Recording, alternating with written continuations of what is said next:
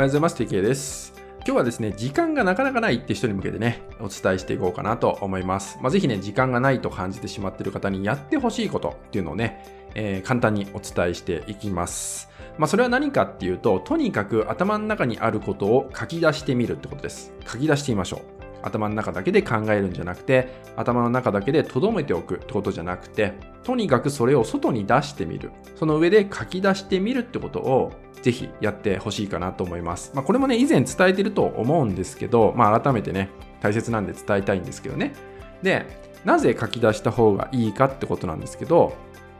僕たちって一日の中にやることっていうのがね、頭の中に、えー、たくさん浮かんでくると、あたかもそのやることがですね、莫大な量に感じてしまうんですね。で、1日の時間じゃ終わんないよとかね、もしくはそれが1週間で終わんないかもしれないみたいな風に、まあ、いわゆる憶測っていうのが生まれるんですよね。ただそれをですね、しっかりと書き出してみて、自分の目で確かめてみるとですね、不思議な体感を得られると思います。これはほとんどの方が得られる体感なんですけど、それは何かっていうと、意外と時間がかからないってことに気づくんですよ。あ、これだったら、午前中のこの時間に終わるかなとかね。あ、これだったらお昼までに終わるかなって言ったように、そういうふうに実際に自分の目で見て確かめるとですね、あ、意外と終わるものだ。一日の中、一日かかんないかもしれないっていうことに気づくんですよね。で、そうすると、時間っていうのが作れるんですよ。自分の中で。時間が余るってことに気づくんですよね。ただそれを頭の中だけで考えてると、勝手に莫大なものとして勘違いをしちゃうんですよね。で、勘違いをするから、その思考のまま考えちゃうんで、行動につながらないんですよ。つまり、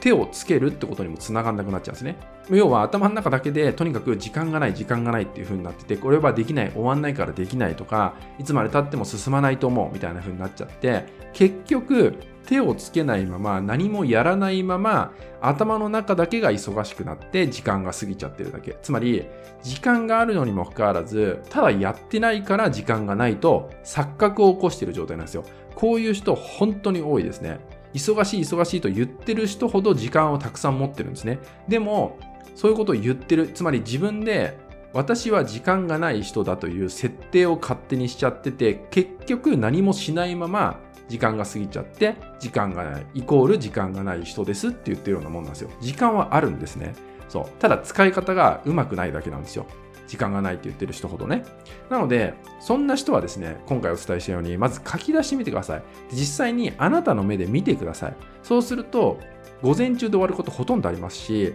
あ、これだったら1時間で終わるかな。1時間でこの3つできるかもしれない。そういうことにも気づくんですね。でもしねこれを伝えてもいやもっと時間が必要ですとか時間本当ないんですっていう人はやることが余計なことが入ってますね。やらなくていいことまで自分で抱えちゃってる例えばお子さんのこととかね子供は私はこれやんなきゃいけないでも意外とね子供はそれ自分でできちゃったりとかするんですよね。本当はお子さん自身がそれを自分でやろうとしてるなんてことも結構多いんだけど、これも親御さんが、いや、私がやるべきだって言ったように、勝手に自分で決めちゃってること多いんですね。つまり、あなたがやる必要ないんだよってことがたくさん抱えちゃってるんですね。もし書き出しても時間がない、時間がないって言ってる人は。だから、ちょっと冷静になりましょう。そういう場合はね。で、何が自分にとって今必要なことなのかっていうのをちゃんと向き合ってみましょう。そうすると、時間は見えてきます。時間はあるってことに気づくんで、えー、まずはね、まとめますけど、今回は時間がないと感じる人ほど、とにかく一日のやることを書き出してみて、実際にあなたの目で見て確かめてみましょう。でそれによって、それでももっと時間が必要だ、時間がないと苦しいって感じるんであれば、余計なことを取り組もうとしている可能性があるんで、その余計な部分をなくしていく、誰かに任せる、誰かに頼る、もっと言えば誰かを信じることっていうのが大事になってくるんで、まあ、そのように自分自身とね、まあ、向き合う時間作っていただけたらなと思います。はい、引き続きですね、LINE 登録、メルマガ登録で特典をプレゼントしております。そちらもご登録いただけると嬉しいです。それでは今回は以上になります。最後までご視聴いただきましてありがとうございました。